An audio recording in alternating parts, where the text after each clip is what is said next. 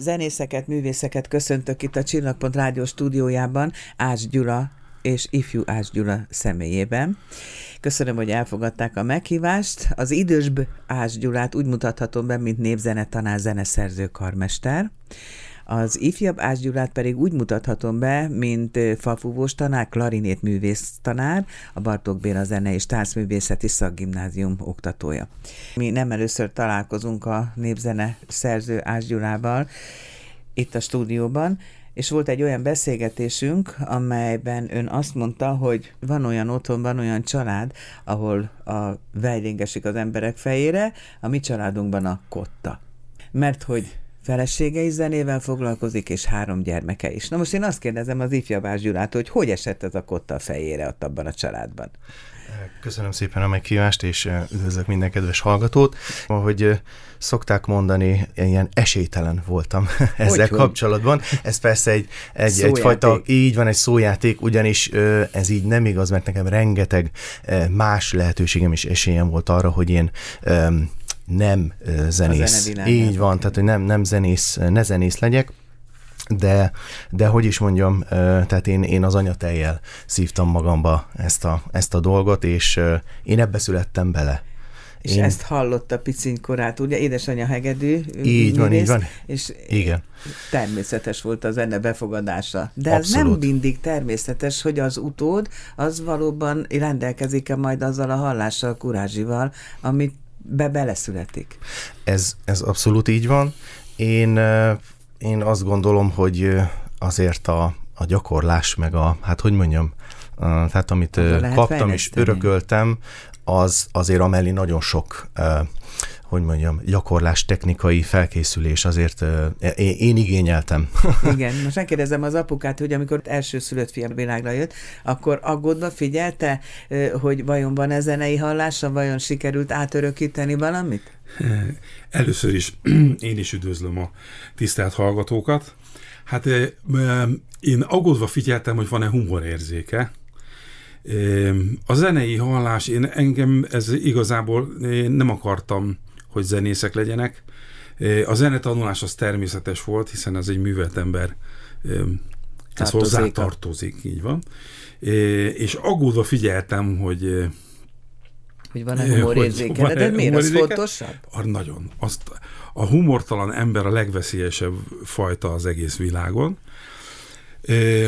Azt kell, hogy mondjam, hogy ugye van, ment a Monty Pythonnak a sorozata, és éppen egy rajz volt, egy ilyen kis rajzfilmes rész volt, ahol dámák beszélgetnek egymás között, és megszól az egyik, hogy kimegyek, bepuderezem az orromat, kiment a viccére, és ilyen egész tömeg alfar hang jött.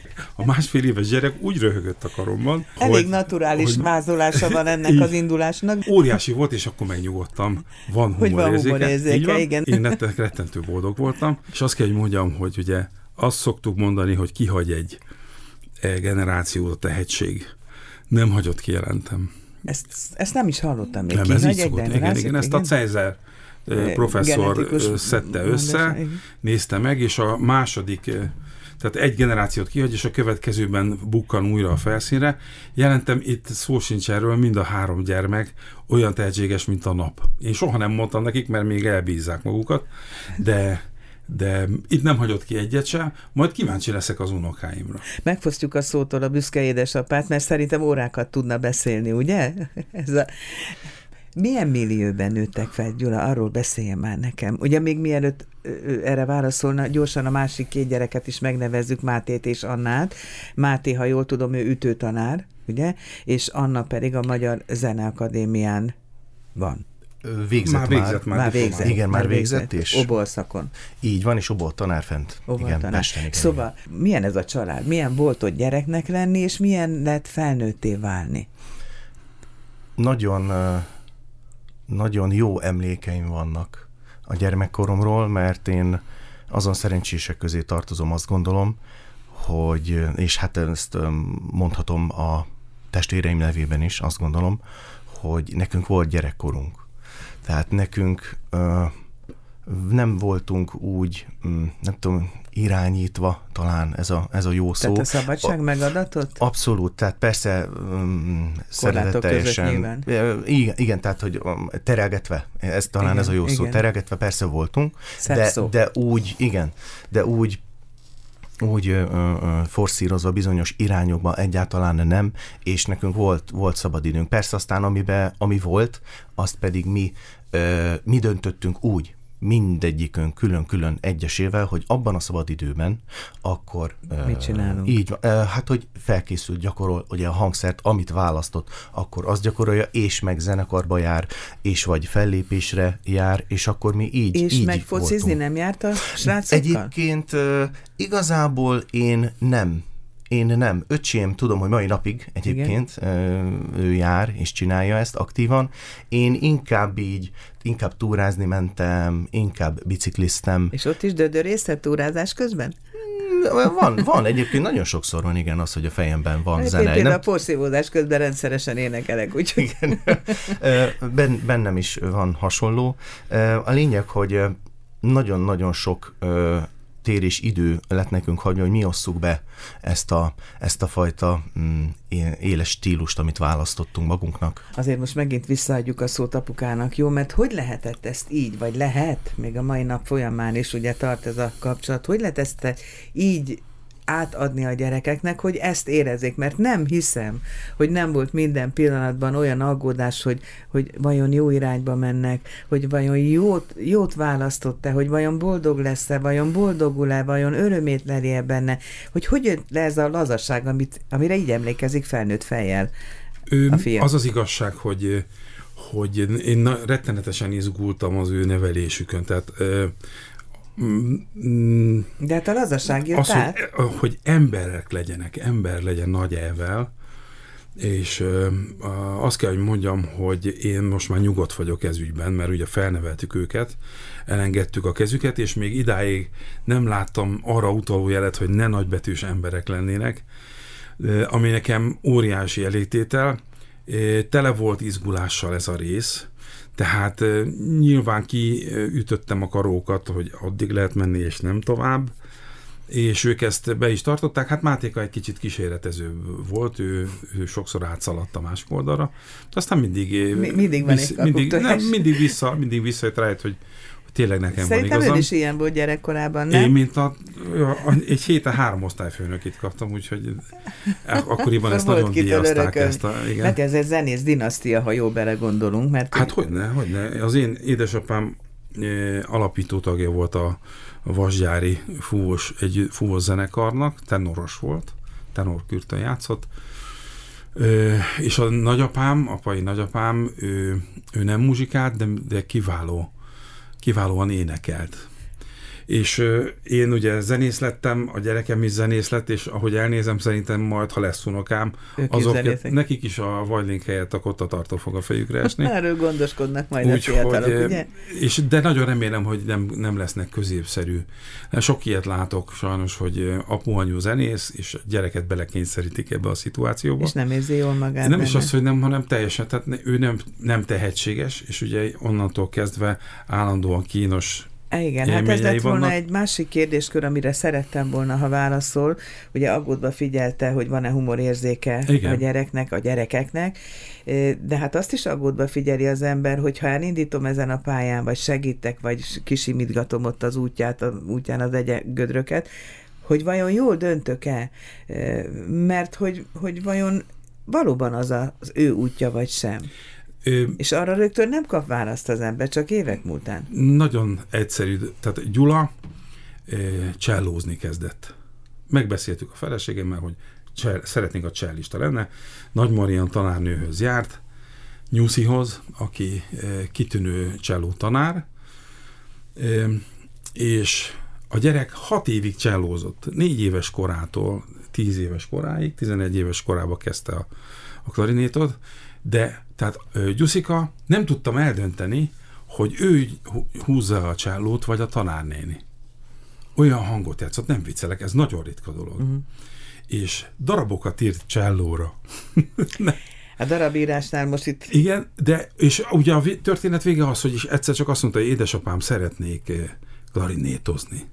Na pont klarinétozni, drága gyerekem. Igen. És akkor kézen fogtam, átmentem a szomszéd utcára Európa legjobb klarinét tanárához, Novák Józsefhez, és a, a, hát szerelem volt az első látásra, mind a két részről, és Jóska egy hónap múlva hívott, azt mondja, felejtsétek el a csellót, ez a gyerek klarinétos lesz. M- mindkettőiket, ugye jól tudom, önt, önt is így tanította. Van. A, és akkor már így el is érkeztünk egy másik témakörhöz, ugye? Sereg János ifjúsági koncertfúvós zenekar. És megint átadom a szót az ifjú Ás Gyulának. Mondjon nekünk erről valamit.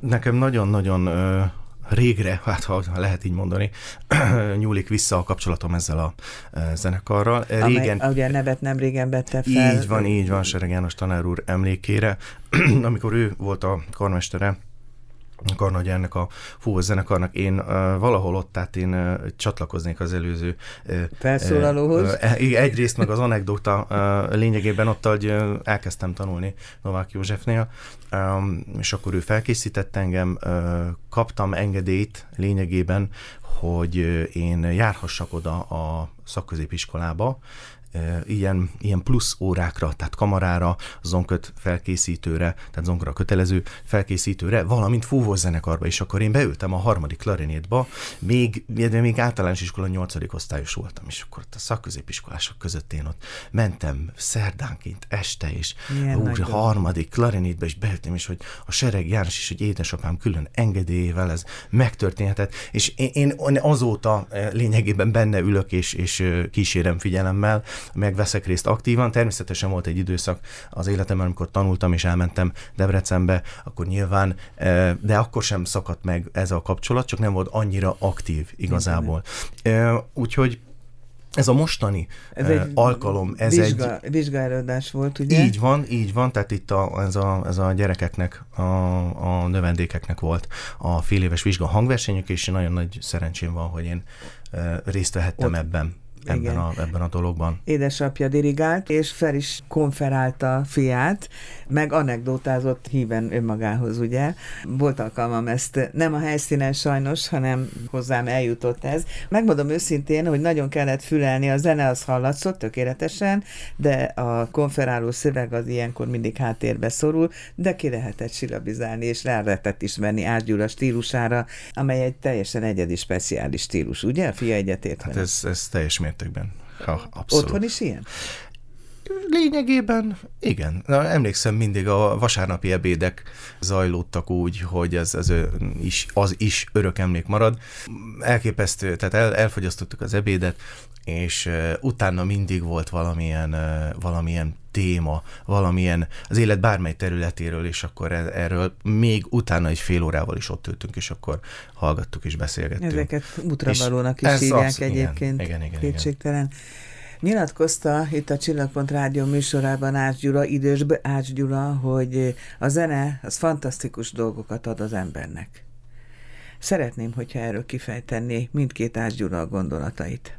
Kezdjük a mi, tartásával. Azt szoktam mondani a, a növendékeimnek, hogy mi egy rég halott zeneszerző, egy rég halott ember érzelem konzervjét felnyitjuk a saját lelkünk tüze mellett, felmelegítjük, és hogyha elég forró a lelkünk, akkor megszületik a varázslat, kipattan a kotta szigorú vonalai közül kipattan egy érzelem, megtörténik az átadás, és egy néző átéri azt, amit egy sok száz éve halott zeneszerző De ez oda miért hangsúlyozza, bocsásson meg, hát nem feltétlenül kell halott zeneszerzőnek nem, kell, nem, de hogy a folyamatot megértsük, ez varázslat. Én ezt taníthatom. Tehát valami olyasmit csinálunk, úgy vagyunk vele, mint a majom az újsággal az állatkertben, hogy tulajdonképpen csak a képeket nézegetjük, de valami olyasmi dolgot művelünk, ami túlmutat ezen a megtanulok ablakot készíteni, és ablakkészítő leszek. Itt nem, tudom, nem tudok rá más szót mondani, ez varázslat. Kedves Gyula, hogyha zenét hallgat az ember, akkor ugye mindenkiben más emóciókat vált ki. De mégis közös, közös élvezetet nyújt a emóciókat vált ki, tehát erről beszélek. Igen, és mi a garancia arra, hogy amiről az imént beszélt, az megegyezik a szerző üzenetével, hogy vajon ugyanazt váltja ki, amire én annak idején. Hát nagyon egyszerű, tesztelték. Mozart Gémol szimfónia első pár taktusát megmutatták olyan embereknek, akik nem az indogermán kultúrkörben nőttek fel, ugye eszkimóknak, bantunégernek, dél-amerikai indiántörzsnek, és ugye tana tana tana tararam tararam tararam tararam tararam tam ennyit lejátszottak nekik, és mindenki a saját nyelvén azt mondta, hogy bánat, szomorúság. Erről beszélek. Tehát az a garancia, hogy az a szerző az jó szerző volt, akkor az az érzelem fog megszólalni, amit, amit ő, ő bekódolt. Így, ahogy pontos. És ifjú Ás Gyula, hogyha zenéről kérdezem, hogy a zene az mit jelent az ember életében, nyilván a saját életében is, de úgy ámblok, akkor milyen gondolatok születnek meg a fejében? Vagy mit tanít? Ott az iskolában? Igen, ez, a, ez egy nagyon magvas kérdés, és ez, hogy mondjam, az évekkel, hogy mondjam, szűrődik le, egyre inkább tisztul az emberben, és nekem két szó jut leginkább eszembe, igen, hogy aktívan tanítom is, alap és középszinten is ezt a, hát ezt a csodát, amit zenének hívunk, és én találkozhattam ezzel, ez pedig az út egyrészt, a másik út valami földön túliba. És így valamilyen szinten egy térkép, amit én megtanítok olvasni, amit én is megtanultam olvasni, és lényegében én csak ajtót tudok mutatni a növendékeimnek, hogy hát így erre, tehát így, így olvassuk, ez eddig tart, ezt így, ezt így, ezt így, és hogy erre felé kellene menni, hogy nagyjából ugyanazt érezzük, fogalmazzuk és gondoljuk erről az egészről, és akkor ott tudunk esetleg úgy beszélgetni erről a dologról. Nyilván mindenkinek más az útja, ez is ide kapcsolódik. Ez olyan gyönyörű volt, amit mondott, hogy én itt tovább nem is kérdezek, nem csak azért, mert gyönyörű vége van a beszélgetésnek, hanem azért is, mert lejárt a műsoridőnk. Úgyhogy eh, én azt hiszem, hogy akkor teljes ez a beszélgetés, ha egy kis ízelítőt kapunk mindabból, amiről itt szó volt, a büszke apa, a tehetséges fiatal, a tehetséges család és az ők alkotásai. Hát most ízelítőt kapunk, ugye, kedves Gyula, a fia igen. szerepléséből, amire itt utaltunk. Nikolaj Rimsky-Korszakov klarinét versenyét fogja játszani. Mm-hmm.